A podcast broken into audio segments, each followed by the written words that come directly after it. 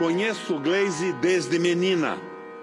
A menina que primeiro queria ser freira para ajudar os pobres, mas que depois viu na militância política e na luta pela transformação da sociedade um espaço maior para a realização daqueles anseios adolescentes.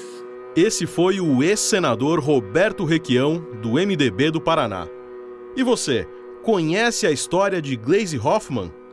Eu sou o Tomás Molina e esse é o podcast Funcionário da Semana. Conheça quem trabalha para você. Neste episódio, a deputada que um dia sonhou em ser freira e hoje é devota do ex-presidente Luiz Inácio Lula da Silva. Não se trata de direita ou esquerda. Haverá um sacrifício indiscutível. a se libertar do socialismo. Tenha misericórdia dessa nação. Nós vamos É muito acelerar. complicado o que está acontecendo no Brasil. Funcionário da Semana, um podcast de Veja.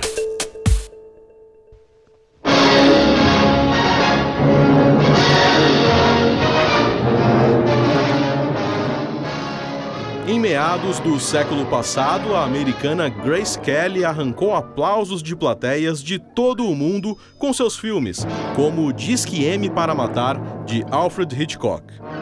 Aqui no Brasil, o desempenho da atriz encantou tanto a cabeleireira Getúlia Águida que ela quis chamar a filha, nascida em 6 de setembro de 1965, em Curitiba, no Paraná, de Grace. Mas na hora de registrar, o pai, Júlio, se confundiu um pouco. E Grace virou Glaze Helena Hoffman.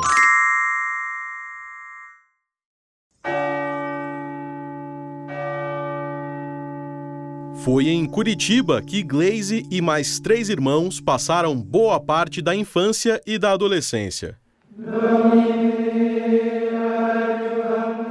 Ao concluir a antiga oitava série no Colégio Católico Nossa Senhora da Esperança, ela quis ir para Novo Hamburgo, onde fica o convento do colégio, e dar início ao sonho de ser freira.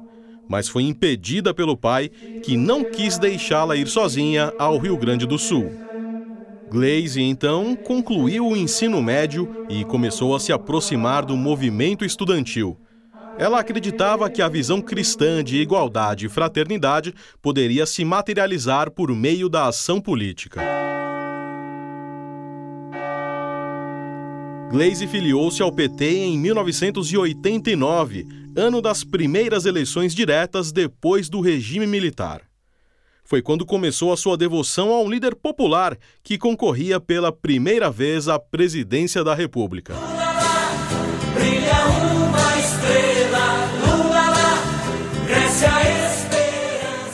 Augusto Nunes, como é a relação entre a Glaze e Lula? A formação religiosa da Glaze Hoffmann eh, favoreceu a transformação sofrida por ela no PT, que a transformou na sacerdotisa da seita eh, que tem como único Deus o Lula. Eh, não é por acaso que ela assina Glaze Lula Hoffmann no Twitter. Ela é o Lula, ela se confunde com o Lula. Graças ao Lula ela virou política, graças ao Lula se elegeu senadora, eh, virou ministra, chefe da Casa Civil e hoje preside o PT. Ela não tem voz própria, mas é importante ouvi-la porque tudo que ela vocaliza, quem está dizendo é o Lula. Ela é como se fosse uma porta-voz mesmo, porque o Lula manda no PT e a Gleisi Hoffmann é a mais disciplinada das militantes. Ela ouve o Lula em vez do marido, ouve Lula em vez dos companheiros de partido e ela preside o partido em nome do Lula.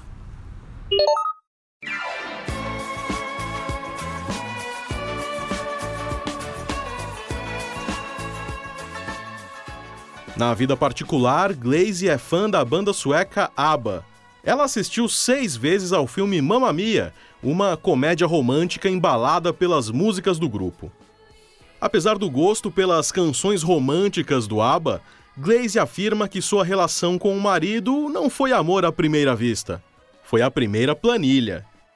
Ela é casada com um ex-deputado e ex-ministro petista Paulo Bernardo e já afirmou em entrevistas que foi o gosto por números, orçamentos e gestão que a aproximou do marido.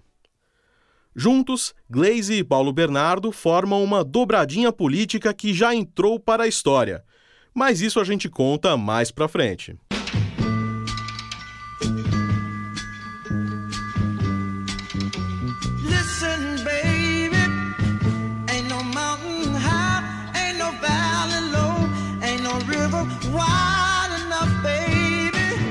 Foi graças ao PT que Glaze alçou cargos importantes.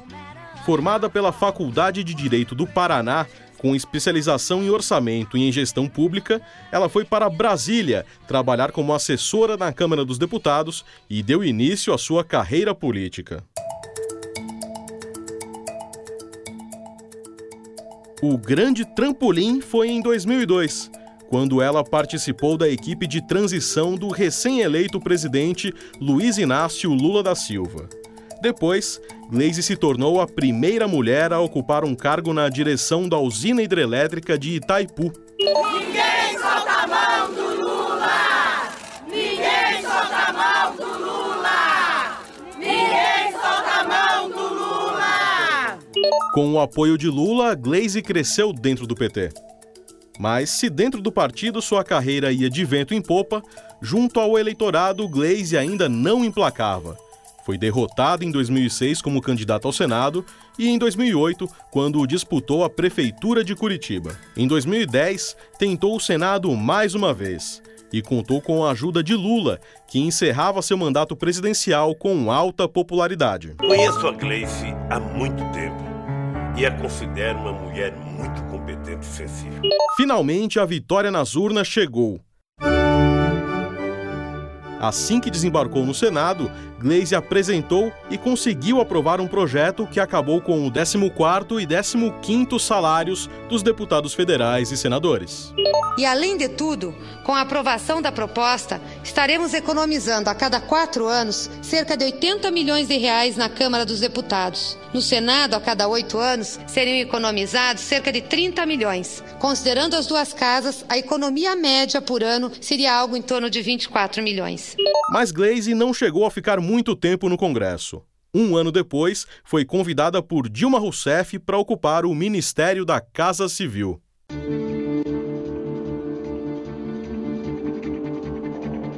Pela primeira vez na história, marido e mulher ocupavam cargos no primeiro escalão do governo.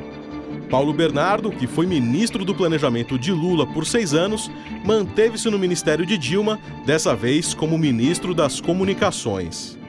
Juntos, os dois cuidavam de um orçamento de quase 12 bilhões de reais. Mas Glaze era ainda mais poderosa. Entre suas funções, caberia a ela avaliar as ações de cada ministério. Questionado sobre o que faria se tivesse algum projeto vetado pela mulher, Paulo Bernardo ameaçou. Se isso acontecer, vai ficar sem macarronada, porque eu não vou perdoar. Não vou perdoar. Não vai ter, não vai ter macarronada no fim de semana. De volta ao Senado, depois de uma reforma ministerial, Glaze passa a defender a então presidente. O governo de Dilma estava cada vez mais enfraquecido, com milhões de pessoas nas ruas a favor do impeachment. Qual é a moral desse Senado para julgar a presidente da República? Qual é a moral que tem os senadores aqui para dizer que ela é culpada, para caçar? Quero saber qual é a moral que vocês têm. Gostaria de saber, porque a metade aqui não tem. Mas, além de Dilma, a senadora teve de defender a si mesma e o próprio marido das acusações de corrupção. Paulo Bernardo chegou a ser preso em junho de 2016 em mais uma das operações da Lava Jato, acusado de ter desviado mais de um milhão de reais da Petrobras para a campanha dela ao Senado. O marido ficou detido por uma semana. Os dois, porém, foram inocentados no ano passado pelo Supremo Tribunal Federal. Há outras três ações contra a Glaze no STF. Em uma delas, a petista é acusada de integrar uma organização criminosa. Dois meses depois da prisão de Paulo Bernardo, Dilma perde o cargo de presidente da República. Mas o pior para o PT ainda estava por vir. a Lava Jato avançava e o ex-presidente Lula estava cada vez mais próximo de ir parar na cadeia pelo caso do triplex do Guarujá. Gleisi então partiu para o ataque. Ouça o que ela disse em entrevista ao site Poder 360. Para prender o Lula, vou lhe dizer, para prender o Lula, vai ter que prender muita gente, mas mais do que isso, vai ter que matar gente. Aí vai ter que matar. A declaração foi dada na véspera do julgamento do ex-presidente em segunda instância. Depois, no Twitter, ela disse que foi só uma força de expressão para dizer o quanto Lula é amado pelo povo brasileiro. Uma vez preso em Curitiba, Lula fez de Gleisi a sua porta-voz fora da cadeia.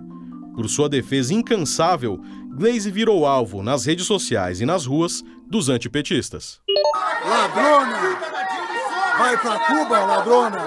Viu? Vai, ladrona! Vai, ladrona! Vai pra Cuba, ladrona! Mas Gleisi embarcou mesmo para Venezuela.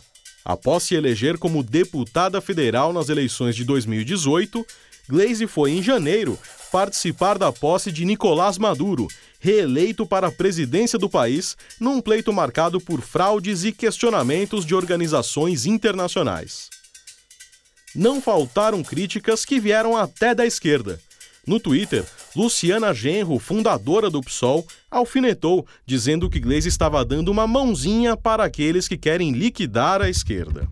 No começo de junho, Glaze continuou dando munição aos adversários do PT ao relacionar as manifestações contra contingenciamentos na área da educação, uma das mais importantes contra o governo de Jair Bolsonaro, ao movimento Lula Livre. Ricardo Noblar, qual foi o resultado dessa ação de Glaze? A deputada Glaze Rossman é, é useira e vezeira em dizer bobagens e, e em fazer bobagens, e todo mundo dentro do PT sabe disso. Ela, com essa história de tentar tutelar ou propor a tutela dos, dos movimentos sociais estudantis, ela, na verdade, fez o jogo do presidente Jair Bolsonaro. Não foi de graça que o Bolsonaro é, disse depois das manifestações que só tinha visto bandeira do PT ou dos satélites do PT. É, o, o, o, Fernando Haddad se opôs, se opôs rigidamente a essa, a essa história toda, mas ninguém consegue segurar a língua de Glaze.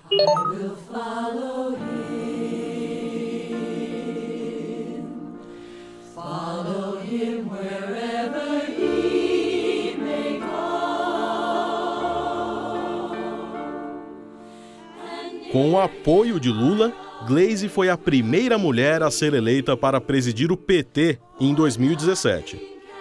Seu mandato acaba neste ano, mas Lula já avisou que defende a reeleição de sua principal porta-voz. Resta saber se os petistas querem manter a devota de Lula no comando do partido.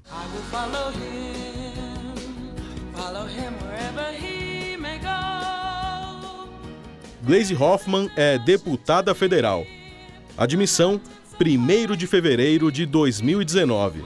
Salário líquido R$ 24.881,84.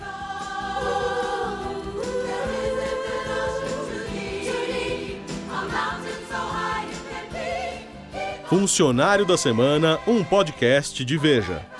Locução: Tomás Molina. Roteiro: Denise Chiarato e Leandro Nomura. Edição: Edgar Maciel. Direção-geral: Daniel Bergamasco. Realização: Estúdio Abril.